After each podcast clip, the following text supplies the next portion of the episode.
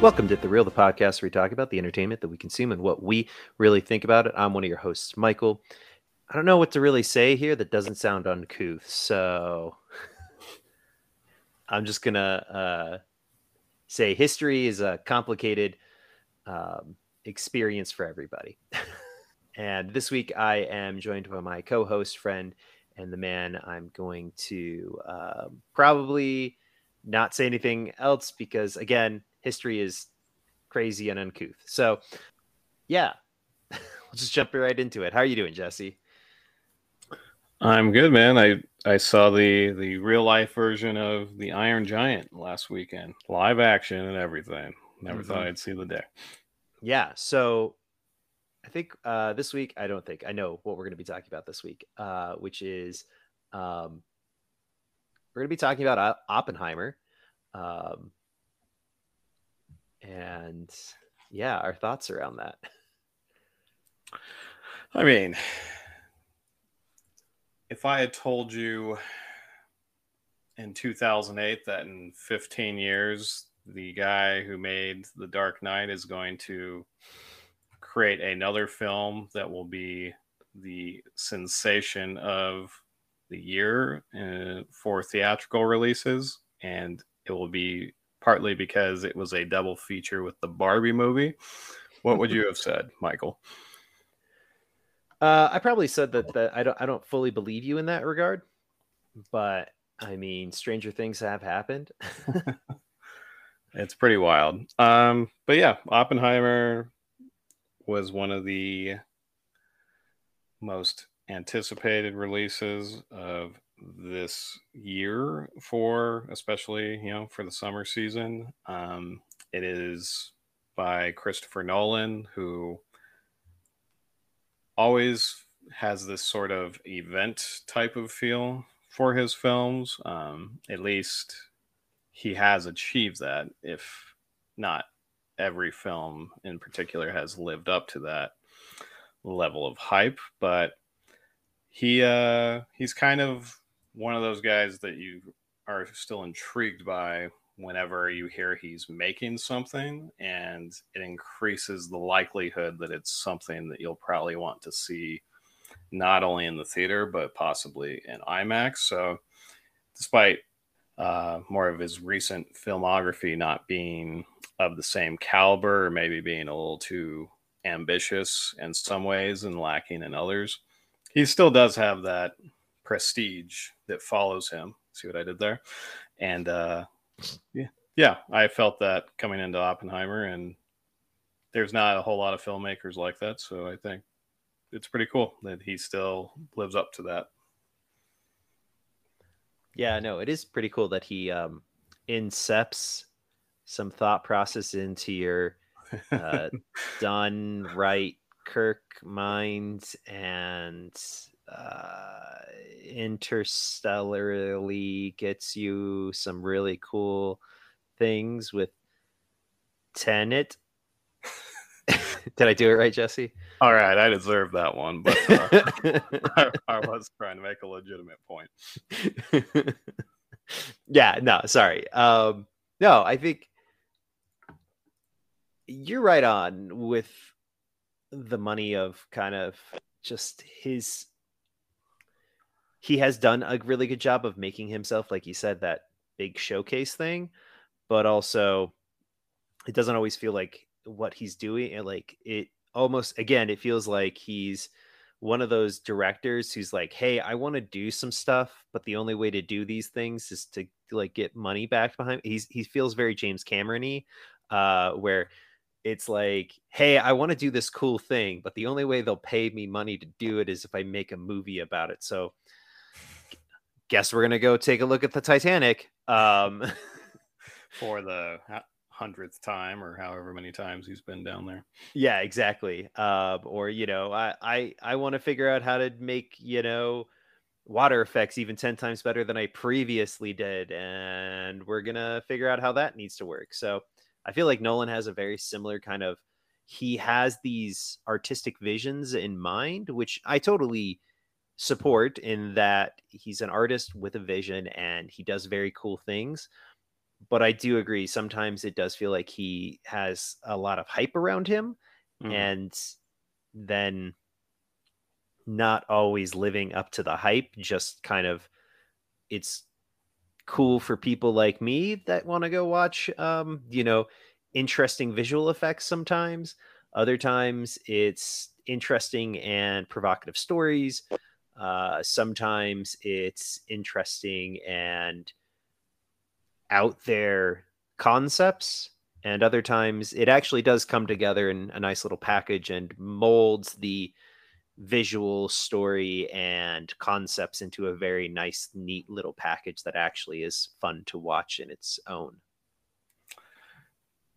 Yeah 100% and we are going to talk about the movie but i feel like this is an interesting uh, way to begin the conversation because when you think of filmmakers that we've kind of to the height of their prominence, you know, as you know, teenagers and now adults, um, Nolan is certainly you know one of the first names that it comes up in that group, and I feel like when a Hollywood director, you know, essentially just keeps knocking it out of the park, time out of the time does the studio gigs, you know, has, you know, a resounding amount of success uh, establishing themselves.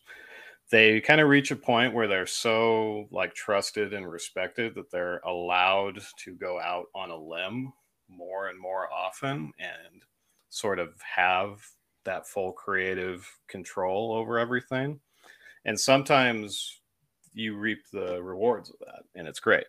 And then other times we get kind of what you were alluding to, where I mean, this was a cool idea and all, but as a film, it doesn't entirely work. Um, and it's not going to be something that you probably will want to sit down and watch a second time. And I feel like Nolan and others, you know, who are, you know, big famous directors kind of fall into this. And it's not a bad thing. It's just when you are trying to do something different all the time, not everything's going to hit. Like you're you're bound to miss, no matter how good you are. Yeah, you uh, miss hundred percent of the shots you don't take, but do you have to miss some of the shots you do? Type thing. That's a, a nice reworking of the original quote by Wayne Gretzky or by Michael Scott, depending on if you watch The Office or not.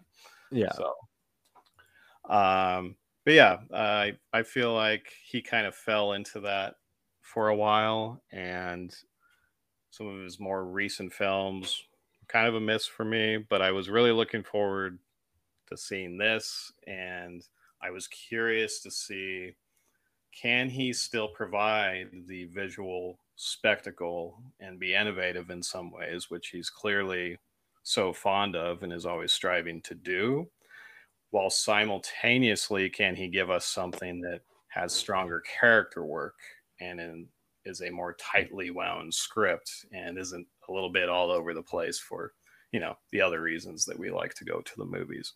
Um, and i felt optimistic coming into that. What did you think overall for what he was able to deliver is in terms of like a full package this time yeah i think this one I liked the story. Uh, also, sorry, just gonna put it here at the top. Uh, this is a movie based around historical events, so it's kind of hard. I, I always struggle with this in my thought process of being like, do, do we put spoiler warnings at the top of something that's to be like, hey, if you you know read a book, you you know know what's happening here.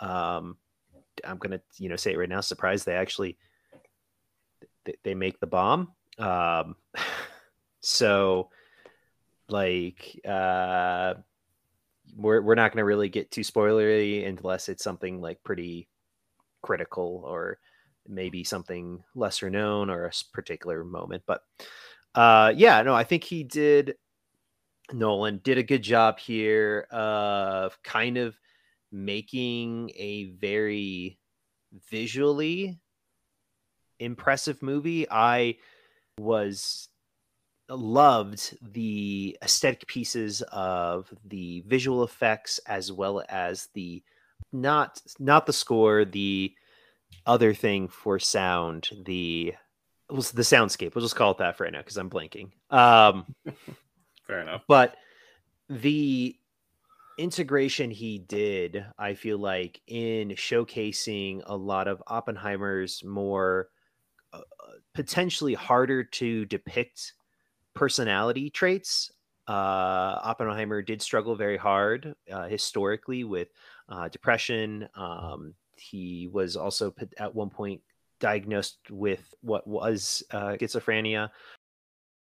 So you knew more about Oppenheimer, yeah, historically so, going into this. Yeah, yeah, I did. I I was curious because I, I was like I knew generally about Oppenheimer um, from just like you know, in, being a, a general nerd that enjoys playing like World War II games and things like that, and so it sometimes comes up. And so I knew around him. I knew about the the whole Manhattan Project. I knew about uh, the base.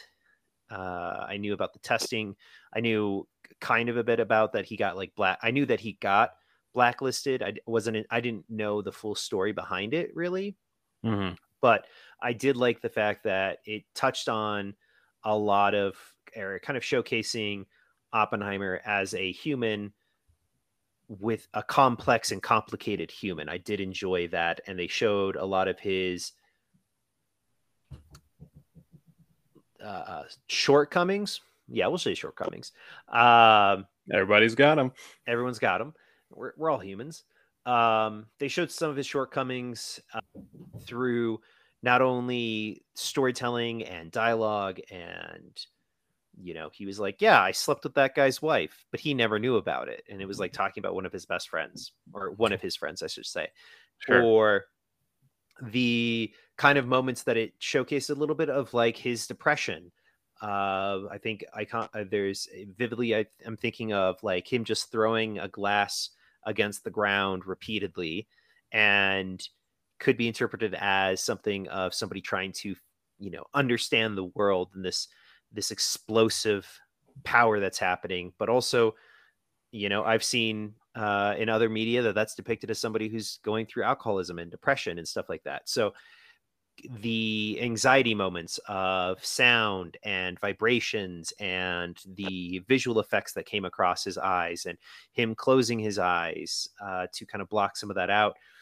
I think Nolan did a very good job of communicating a lot of different elements that are harder to get across in a purely visual medium with somebody who's having a mental experience and a very internal experience in this movie.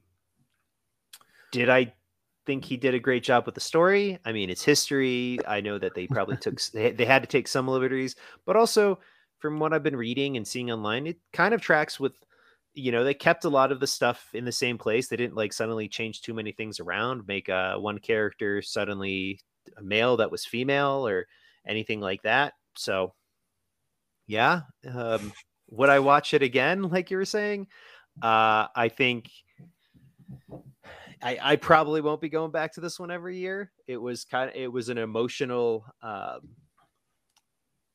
it was an emotional slog to say the least just all the implications and what was happening and what it meant and where we are and yeah so it's a lot to take in it is and it's a lot to take in for a very long period of time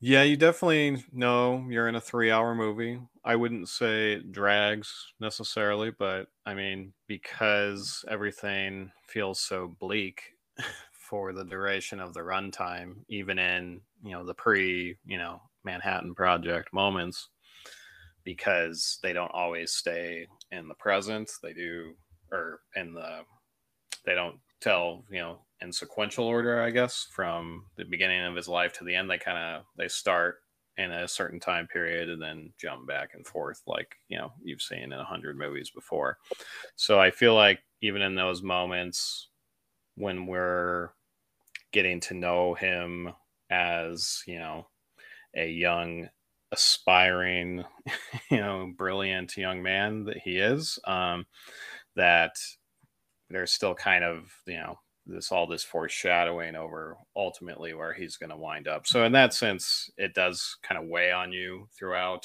and that can you know make you feel fairly exhausted by the end of the three hour runtime. But um, I also, when it comes to what is essentially, you know, they're you know, it's not a biopic even. It's just them adapting a particular period of history into a movie.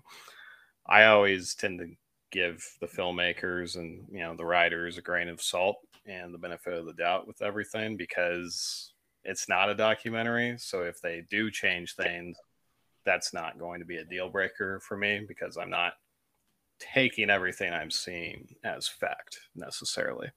So but it's always good to hear that they do, you know, a pretty good job of being faithful to what actually happens. You know, it's not necessary, but it's nice when they can make that happen. I think also it helped that uh, they adapted the screenplay from the novel American Prometheus, and that was probably their north star for everything they were doing. Is you know this was in pre-production. Yeah, uh, back to that back to my comment on like it you know it's history.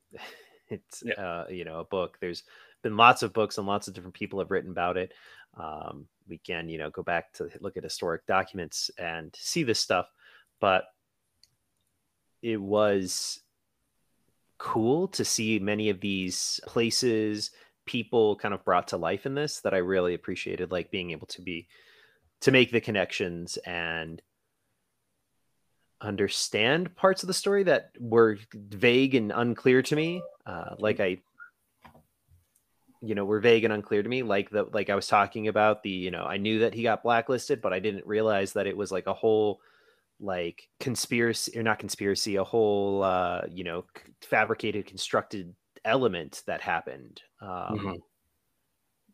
So that was really cool and fun to learn and like see that develop through the movie. And I think in that regard too, I Nolan did a wonderful job of taking this story and kind of putting it as uh, uh, telling two points of uh, two POVs throughout the entire thing by easily just switching the uh, the color from uh, you know color to black and white, just kind of alternating as they went along, depending on whose story was what, and it was very easy to tell like which he's done before in like Memento.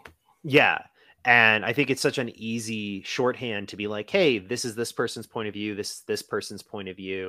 And even titling them, um, I think it was like fission and fusion, if I remember correctly.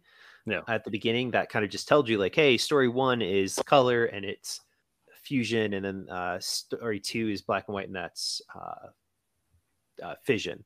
So yeah. that was wonderfully done. I really like that. And then even small other little details that were in there with um, at one point to kind of showcase Oppenheimer's ability to understand. I think he spoke or at least understood like nine languages. Um, and to showcase that, there was that one very brief scene, almost a blink and you'll miss it moment of like two people talking in, um, I think it was German, if I remember correctly and Oppenheimer was walking up and they were talking in German. And as soon as he got close and the one guy turned to him, he suddenly started, it went from him talking German to him talking English. And yeah. that was to showcase that like Oppenheimer knew the what language that guy was speaking. And perhaps understood it as well. Yes. you know, they couldn't, they couldn't uh, communicate secretly like they could around all the other dumb Americans. Yeah. No, that's. I'm glad you brought that stuff up because I feel like part of the benefit or silver lining to him creating something that you know is based on history and is using this you know biography or auto or no biography as his sort of you know uh, north star for you know the screenplay is that it did kind of force him, I think, to lean into other areas of his craft that we maybe have been missing for a while. because he did showcase a lot of these things when he first started out. These techniques, both visually and with little cues like that, to help tell us something about the story or characters without telling us anything directly. He's always been able to flex these and put these in his films, but I I sense that he was able to maybe focus on them more because he was not just completely off in his own innovative, visually spectacular world where, you know, maybe that focus kind of tilts that way whenever he's doing something that ambitious. I, I don't know if that makes sense, but that's kind of what it felt like to me. Yeah, I can think so. Talking about his most recent movie, uh, Tenet, um, which to a, be fair, I have not seen. So. Okay, if you do see it, put it subtitles on. I'm telling you right now. I have heard uh, bad things about the dialogue. yeah, so in that one, um, there is a again a very interesting premise that happens and is going on in the movie, and I'm trying not to spoil it. Um, but to your point, Jesse, it is interesting that you're talking about the fact that he is given so much rein in that that it is just so cool but there's no moments really of like good s- slowdown and like story building and and, and conversation pieces um whereas i feel like in this one there are moments of visual imp- uh, visual acuity and Im- impressiveness that you can take a moment to see and then you know go back to a kind of a calm uh, scene where it's conversations happening and a story progression is happening with this it's whereas in Tenet there is just like things are flying at you things are happening some dialogue happens here maybe you don't hear this one thing concepts are really crazy and it just is so much more ridiculous and it's interesting to see him have to kind of pull that back to be able to tell a story, kind of like in Dunkirk, where I feel like in Dunkirk, because it was much more grounded, it was a better movie. Uh, Interstellar, again, weird out there concepts that I I have a personal opinion on Interstellar. I don't think it's a very good movie. Um, I think it's poorly written because the scientists in it are idiots. Uh, but then, like, I feel like the culmination of this is like that uh, Inception, where there is good story, impressive graphics, and I feel like he's kind of treading down this. Uh, you know, he's he's on one of those pathways that you have when you're in playing a video game, and there's like you can either go 100% evil or 100% good, and then but there's still technically kind of a middle ground. And I feel like he's kind of just flipping forth, back and forth from those between doing, you know, interstellar, crazy science fiction, and weirdness, and Dunkirk crazy impressive visuals but a historic piece that you kind of tells you a specific story. Tenet crazy science fiction and crazy visuals. And then Op- uh, oppenheimer back to kind of historical like grounded impressiveness. So so then, his next yeah. movie is going to be crazy visual spectacle then again. I, I, don't i mean i don't know. He did do some sort of short i'm looking at his filmography right now and he did do some sort of short documentary film um, in 2015, which I haven't seen, so I don't know. Maybe this broke the mold, but yeah. I'm glad you brought up Dunkirk because I do think that film is well made. It's certainly, you know, a hellish, uh, dramatically gripping uh, period of history that they're telling, and my God, what an awful situation. But um, I think one of the shared criticisms of Dunkirk is that you don't really get a sense of any of the characters as individuals. And that's not really the story they were trying to tell. And that's okay. But I feel like sometimes when that's absent, people kind of struggle to get behind your film if they don't have anybody that they feel like they can identify with or anyone that resonates with them as a character. And I thought here in Oppenheimer, uh, you do get more of those quiet character building moments and, you know, terse exchanges or, you know, character revealed through dialogue that was lacking in Dunkirk. And this feels more like kind of a melding of what he was doing earlier in his career when he first started out with like Memento and Insomnia, etc., and melding that together with you know the the history and some of the spectacle that uh, of Dunkirk and what they're tr- trying to do here in Oppenheimer. So it has that feel of an, an event film, but it's it's more grounded and you actually get to know the characters and so you kind of have a full experience and that's it's been a while for me since I felt that way coming out of a Nolan movie. Fair, fair, fair, fair. And I would say probably my favorite movie he's done since Inception. So I I was glad to see, you know, in my opinion, it kind of felt like a, a bit of a return to his his full potential that you know that he's shown before. I would want to ask you too, because I know you're big on this type of stuff. How did you feel about like the set design, the costume design, all of those different elements and techniques in terms of how they were able to present this specific period in time? Yeah, no, I think it was I think they did a very good job of putting us in the correct spaces. Uh, the clothing, costume, all that. It felt very realistic with the time period, and even just kind of. I didn't like at any point go like, wow, that dialogue feels like how somebody would be talking nowadays at any point. Like I sometimes get jerked out of a moment because like someone's like, that's whack, yo type stuff. Sure. Um, not not uh true to the time period. Right. I, I never felt that way at any point. It did always feel very organic. Uh obviously this t- I mean this we're talking about a time period that's not actually that far in our past. Um not too long ago, but certainly distinct in some way. Yes.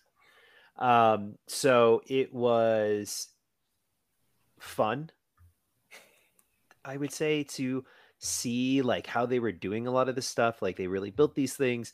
Uh, there was very little, from my understanding, CGI used in this movie at all. Maybe some slight enhancements and like at, for after uh, practical effects were done, it, eh, but a lot of it was in camera work. Uh, the explosions, a lot of the visual uh, visual storytelling, uh, Oppen- uh, the vision of Oppenheimer. Um, a lot of that was done actually there in camera and was just cool and fascinating to see. And i loved it uh, a lot of the stuff through so much of the steps of this movie just taking you through it and showcasing that all to you. More of a old school filmmaking approach. Yes exactly. Very very back to basics very roots. Yeah.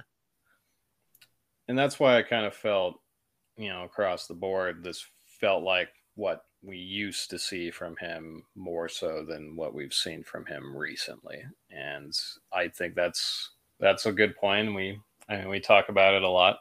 It's you know it's going to look you know as impressive as it does now, you know, for quite some time. And I always love that benefit of, you know, trying to rely more on practical effects and what you can shoot with the camera as opposed to what you might be able to create on a hectic uh, editing slash post production schedule. Yeah, it you, is you interesting. Set, you set yourself up for more re- uh, more reasonable success when you take that approach. Yes, agree. I think uh, this does a good job. So, in my opinion, actually, hold on, we're going to step back question for you, Jesse. Sure. How do you feel this movie depicted the situation around the construction of the atomic bomb? Um, I feel like it was a pretty somber approach to all that. Um, I felt like it tried to not focus too much on that as the core of the movie, but like one of the main reasons why this man ultimately turned out to be a, a bit of a tragic figure in some respects. So more of like a a reason for why he turned out the way he did rather than the the crux of the whole narrative. If that makes sense. Yeah, it kind of does. Yeah. I was just it's it's a consistent thing that I people have brought up and talked about and I feel like I personally feel like they walked this interesting line of showcasing real humans uh-huh. in my opinion of the process that they went through many of these scientists were working very hard and diligently on this project they for many different reasons uh, patriots uh, because they were essentially told that they had to uh, for the pure fact that they were trying to develop this and you know be on this cutting edge. And I think the gym scene, which I personally feel is one of the most is one of the most poignant scenes the entire movie, does this entire setup of, and this goes back to my love of the soundscape of the movie, where we, as the movie's going on, we consistently hear this rumbling noise and. Yeah we realize where that rumbling noise is coming from in that gym scene and it plays with so many different things of oppenheimer really truly embracing the fact of you know he helped make the thing that was dropped on the japanese and the devastation that that means and the visual aesthetics of that and the loss of sound, the development of sound, the uh, blinding lights, the after effects of said bomb being dropped. He's visually seeing all of them. And then not only that, but the people around him.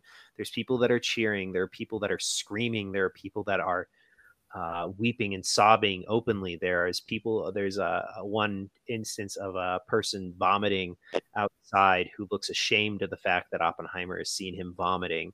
And mm-hmm just so much of it just I feel like just does a really good job of showcasing that these people yes were incredibly excited that they were able to complete this but the complex and horrific emotions that they so many of them must have felt around this completion of this project uh, in real life because it truly is something that so many of them were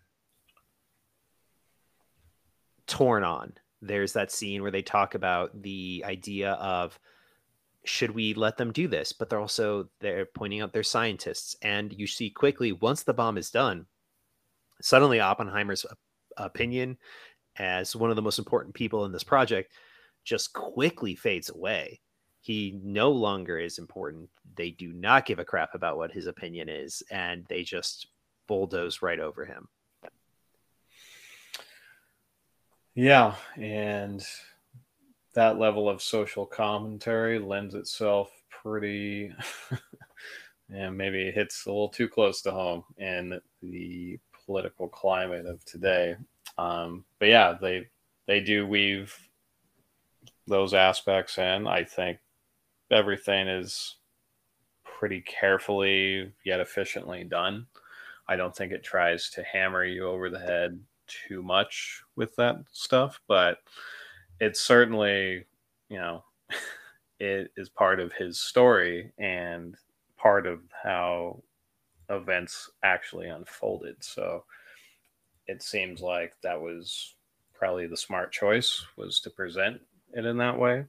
It's a very powerful scene in that uh it's like a little auditorium or gymnasium or something. I, I don't mm-hmm. know, but um, I know the scene you're talking about, and of course, all the effects with the lights and the rumbling, and how the volume of those effects change uh, depending on where he's at in his life story or in, in this movie, which I, is, of course, is very clever. Um, but then I think you also see character revealed in the smaller scenes too, with I think particularly I mean, they're more or less interrogation scenes, even though they're supposed to be some type of legal proceeding. But um, yeah, and you get to see, I think, character manifest itself in the way that people react to kind of being on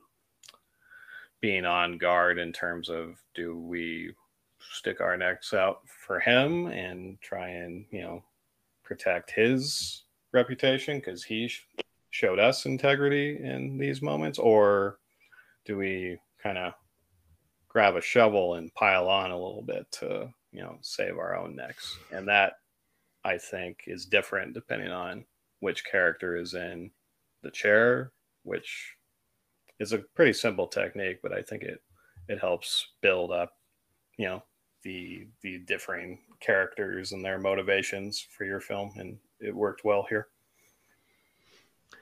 Yeah, it does. Uh, and if you're going in, to be clear, if you're going into this story expecting a very linear story from like, you know, beginning, middle, end, you are not going to get that. You have to be paying attention, uh, or you will miss things. Um, don't be, don't get me wrong. I think there's, uh, I was just talking to Lindsay and there was some sort of joke TikTok thing about like, it, it's like super hard to keep track of all of the white brunette haired uh, guys in this movie.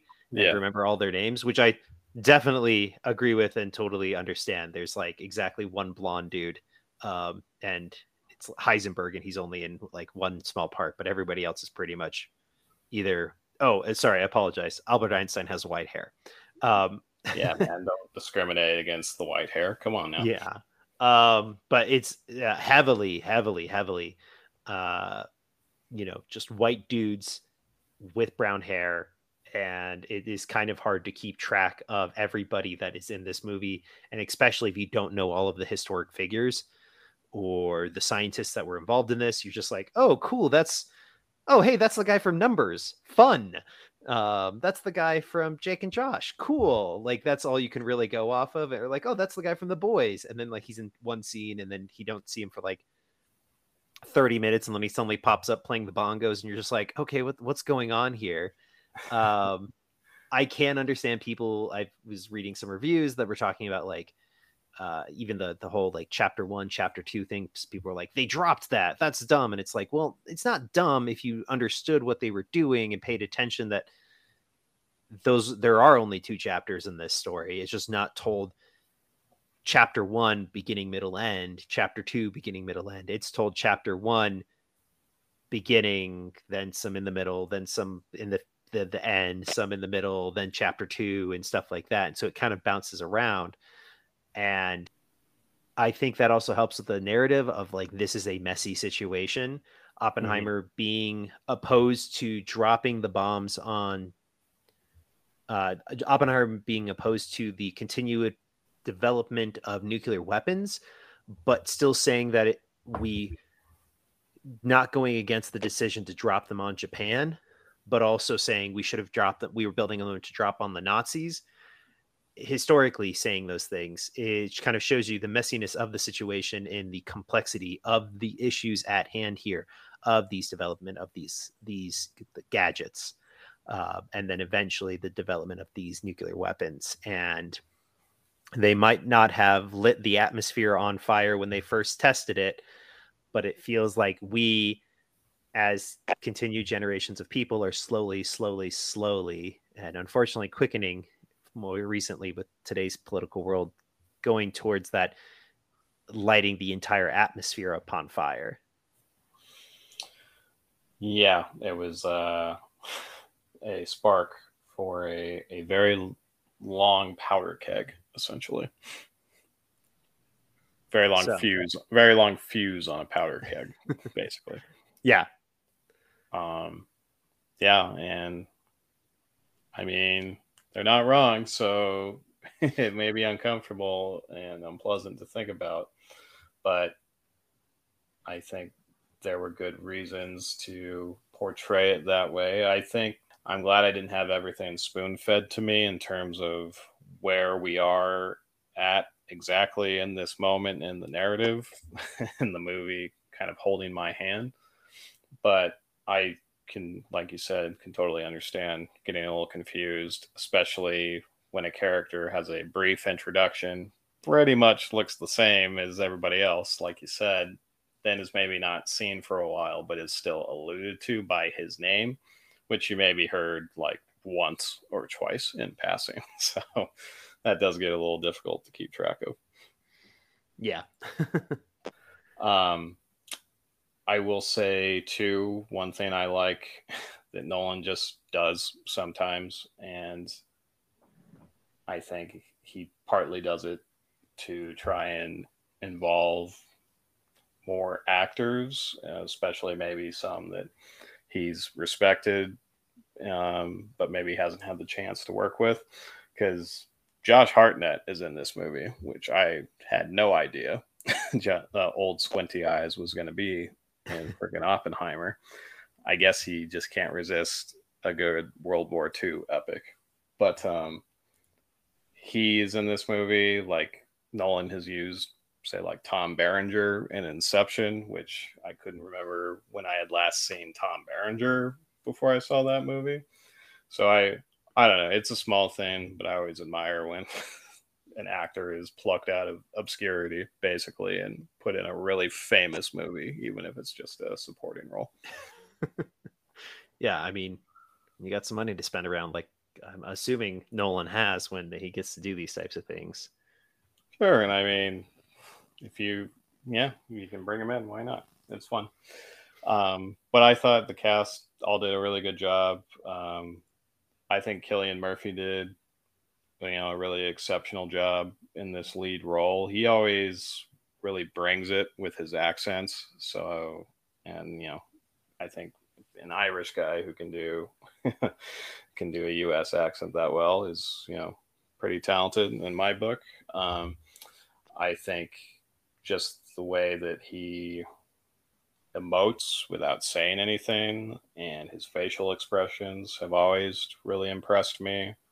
And I'm glad he got a chance to kind of flex some different muscles here, you know, seeing as people know him as Red Eye or Scarecrow or, you know, from Peaky Blinders. So this was a, a chance for him to do something a little different. And I felt that same way for uh, Robert Downey as well, who seemingly has been Tony Stark in both fiction and in real life for like 15 years now. And this is the first time in a while we kind of got to see him present himself a little differently in a film and and not be, you know, so quick to a joke or, you know, so, you know, full of snipes and, you know, verbal barbs and all that, but more so really this man who thinks he was slighted and sort of makes it his his life's motivation to to ruin this guy that he used to respect and to have that really grounded personal motivation again was something that I'm I was pretty sure he would be able to do, but I'm sure it felt good for him to actually get out and, like I said, do something a little different. Yeah, I did feel like there was a little Tony Stark in him. Um, it's it's hard not to see it when with this point because that's so famous. So yeah, I would agree. But it was pretty it was pretty interesting like after a period of time when we kind of i felt like i was like oh okay i'm i'm seeing his own character here mm-hmm. uh develop and showcase and stuff and i was like okay yeah okay i'm on board i'm on board now and I mean, really everybody, but I think also uh, Emily Blunt and your girl crush Florence Pugh both uh, brought it in waves for this as well. So, yeah, nice job by everybody all yeah. around. I think uh, Emily Blunt's uh, depiction was uh, pretty interesting. I did understand that uh, people were I've seen online talking about that it wasn't really necessary. She did trouble did have some trouble with alcoholism um and it does also seem like they not not just to be clear uh, uh kitty oppenheimer but also uh you know robert uh seemed like they had a very struggle with children um and there's that whole scene where they bring their son over and like give them to the communist guy who uh-huh. I can't um and they kind of like have that moment they also did apparently i was doing a little more research to learn that they also did that with their daughter as well. Um, so it seemed like they both struggled with being able to be strong or any sort of uh, parental figure um, which i could uh, which i assume probably affected them long term in their life. She could not hand over that kid fast enough when they got to that house. Yeah. She could not wait I did also enjoy the fact that uh, with Florence Pugh's character, uh, they kind of just ever so briefly touched on the implications, which was kind of seen that maybe she didn't commit suicide. Maybe it was something like the uh, government agency saw the issue that maybe Oppenheimer was giving her secrets or was easily swayed by her, and so they they might have had her killed. You know, question mark. Um, something just, a little more clandestine or sinister. Yeah, exactly. Which was interesting. Like it was so brief, so small, uh, like blink and you'll miss it type moment. But it could have, been, but also maybe it was an unreliable narrator. Maybe it's you know the visions of Oppenheimer, hoping that that's what actually happened in a small way of like maybe it's like she didn't kill herself. Um, so it was it was very interesting seeing that stuff and the way that she played the character, like either of those outcomes would make sense, like based on her mindset and her role in his life, I guess. Right, exactly. So no, no, that was that was well done. Uh, Matt Damon is about what you would expect from Matt Damon and with the role that he's playing, which was fine. It was, it was entertaining. Um, I did enjoy all the Drake and Josh memes that popped up from Josh Peck's two to five minutes of screen time. yeah, man, you got to send me some of those. This I'll, I'll, I'll, I'll, I'll find some more, but uh, yeah, if you're if you're a if you're a Drake and Josh fan, you're you're in for a treat after you see this movie. Um, so yeah, I mean it. It's hard to I guess, kind of get into all the different performances solely because it doesn't focus too much on any particular character outside of, you know, those that we've mentioned. But it's not to say that anybody was bad. It's just that, you know, we're we're dealing with a lot of things including, you know, how well the actors were in the were doing in this. Mm-hmm. But no, I I expect this will, you know, it's it's gotten a lot of acclaim. I expect if there is an Academy Awards next year, this is going to be up for a number of awards. So that'll be yeah. nice to see some people rewarded for their hard work on this. I'm excited to see. I saw a thing that talked about it's going to be an interesting year when um, when uh, this and Barbie get nominated for best uh, like supporting actor, and it's Robert Downey Jr. in this, and yeah, yeah. So costume design, set design. Yeah, it's going to be very interesting to see the, these two go again, be back. Uh, you know, uh, Bar- Barbenheimer uh, joining up, which is interesting to me because I saw people like talking about like, could you have possibly have seen this happen? Blah blah blah. This like cutesy thing with this like grim dark thing, and I was like, apparently not enough people were around in the gaming sphere when uh, Doom and Animal Crossing came out at the same time. There's a bunch of memes about that. So, hey, something dark, something light. They always go well together. Yeah. I remember the local drive in used to show something like Finding Nemo, but then pair it with like an R-rated action movie. So I mean that's that's a tried and true approach that I guess we just all rediscovered since we haven't been in the movies as much recently. Right. so no, bring it on. I'm Barbenheimer around two. I'm I'm stoked. yeah. Um uh one other thing I wanted to share really quickly, uh, and maybe I missed this, but I wanted to think. So you know Oppenheimer's brother in the movie, right? Yes.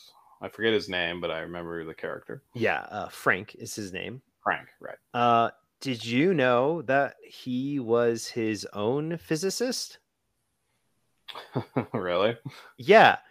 Okay, good. I I didn't pick up on that at all. I thought he was just like a rancher or like some sort of academic. Uh, like I figured he was an academic since they were kind of hanging out in the same area with those Mhm. parties at the beginning. I had no idea that he was his own physicist and that he went on to do his own. Uh, he was blacklisted for a very long time because he was part of the Communist Party, uh, um, and you know, you know, freaking, uh, you know, the Red Scare and all that crap.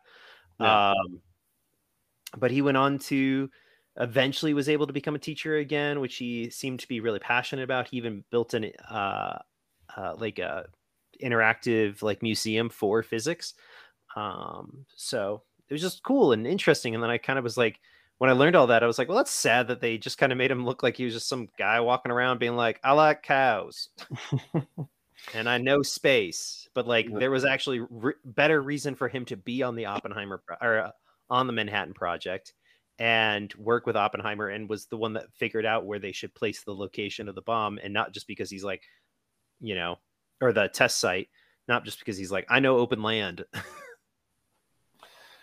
Well, doesn't sound like every character was faithfully adapted to the screen, but at the very mm-hmm. least, with stuff like that, at least it encourages people to do some research about the actual people, and you know, you can learn some more about that, which you may not have done if not for the movie. So that's ultimately a good thing. I feel like yeah.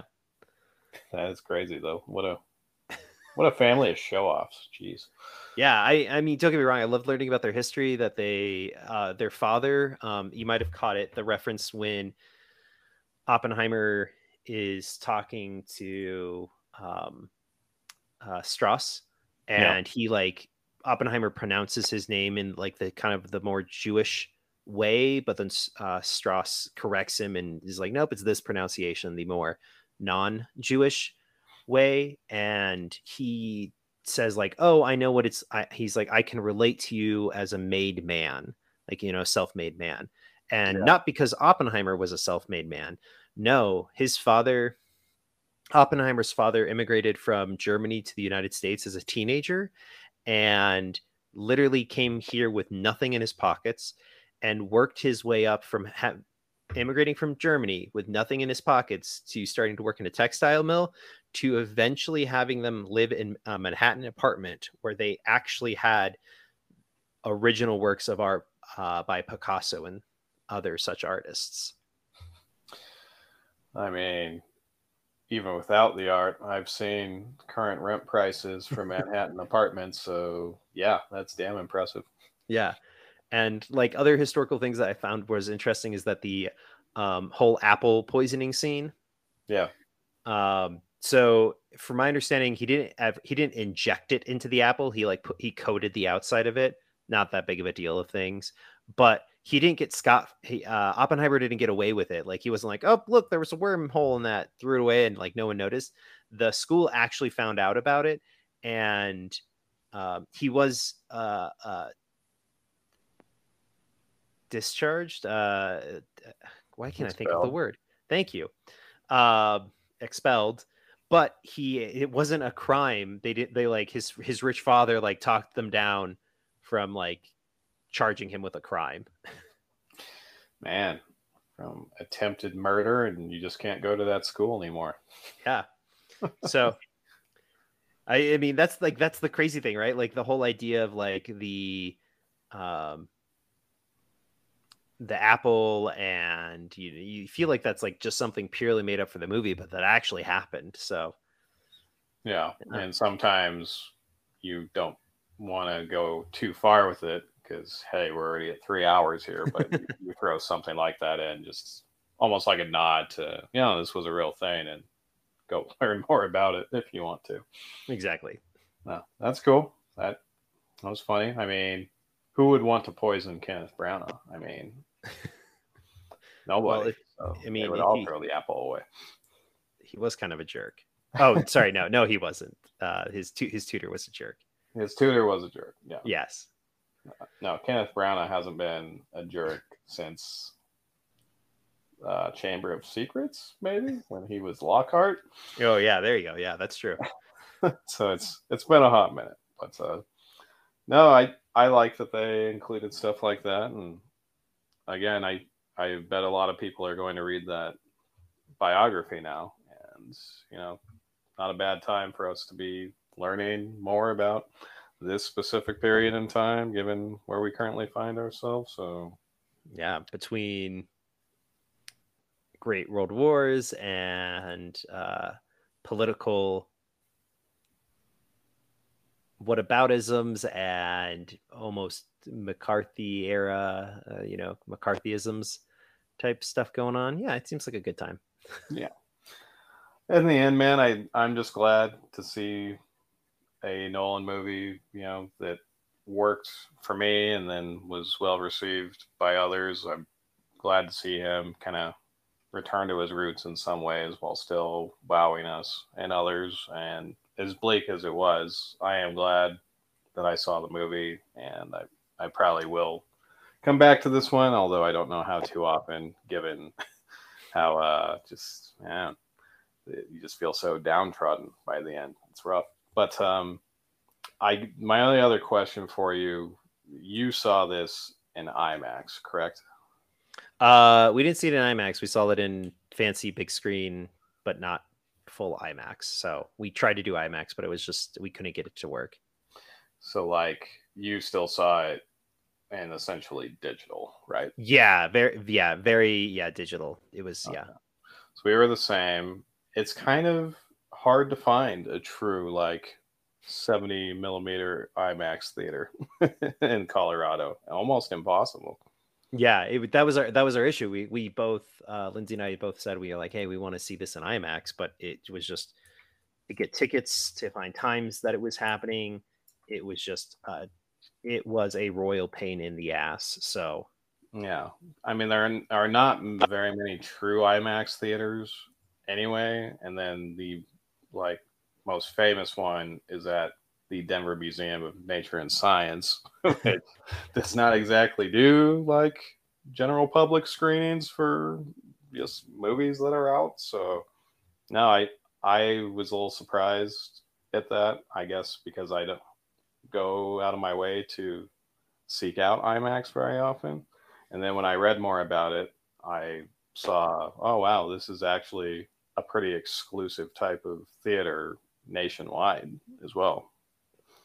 Like there's not very many of them. No. So I feel like they didn't explain that super well when they were telling people to go see this in IMAX. So that well, was... yeah, they were just like, go do this thing that's super rare and hard to find. Yeah. If you can't su- suck it. That's my main gripe about the movie as a whole. Is I feel like I kind of got bait and switched to try and find like a knockoff IMAX theater when I could have probably just seen it anywhere and had almost the same experience. Yeah, I and that's one of the fun things about those uh that the one we go to pretty frequently here the that 910 yeah um, where we when we do that one special fancy blah blah blah DRX lel dc whatever version screen they're like this is black. This is black. You're going to be seeing in the movie. And i'm like but you're showing it to me right now. Like there's no reason i could like you couldn't just make that the the, the left side of the screen lighter and the right side of the screen could be like any other screen. And i couldn't honestly tell you the difference since i'm sitting in the movie theater right now. Like sure i'll take your word for it. And it's like brighter brights and they do like that flaming flash thing and i'm like I, I, that guy breathing fire and i'm like again i have no frame of reference for this. I'm not like watching two movie screens at the same time.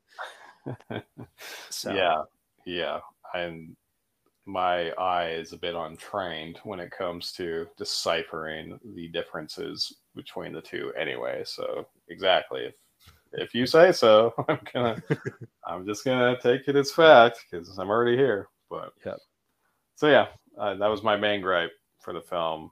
They kind of, I feel like they just threw that in there to give theaters a little more love for their little slightly pricier showtimes. Yeah, but I think if you haven't seen it, it's definitely worth going to see in theaters. The sound. Oh, yeah I think the sound is something you need to, and I'm going to say feel uh, many times. Like you could feel the vibrations, which I really appreciated because it was important. I felt like to some of the moments, uh, the visual. It's impressive the visual effects on the screen that are that big that I don't think you'll be able to really experience at home in the same way. No, it it again. I mean, this had the reputation of being an in theater event type of film, and it and that aspect definitely you know lives up to the hype. And if you can, definitely try and go experience it in theaters. Just don't go out of your way for this theater. You'll probably be fine wherever you go. yeah, I would even say potentially a matinee or a dollar movie store, or a, not a dollar movie store, uh, like a five dollar theater. Oh yeah, like Deadpool says, like there's something wrong with saving money or you know being home before dark. exactly. On that note, I think I'm good, man. Perfect. All right, we'll wrap it up here. Uh, thank you so much for listening to Hit the Reel, the podcast where we talk about the entertainment that we consume and what we really think about it. Uh, we try to get this podcast out weekly, usually on Saturdays, sometimes on Sundays, depending on how much I'm doing that weekend. But hey, if we got anything wrong or if we missed a very interesting historical fact from this time period that was involved around this, uh, we'd love to hear about it. Uh, feel free to email us at hitthereelpodcast at gmail.com. Again, that's hitthereelpodcast at gmail.com. Love to hear from you. And uh, feel free to take a look in the description of the episode for our Patreon. We'd, we'd love the support. And like always, hey, keep it real.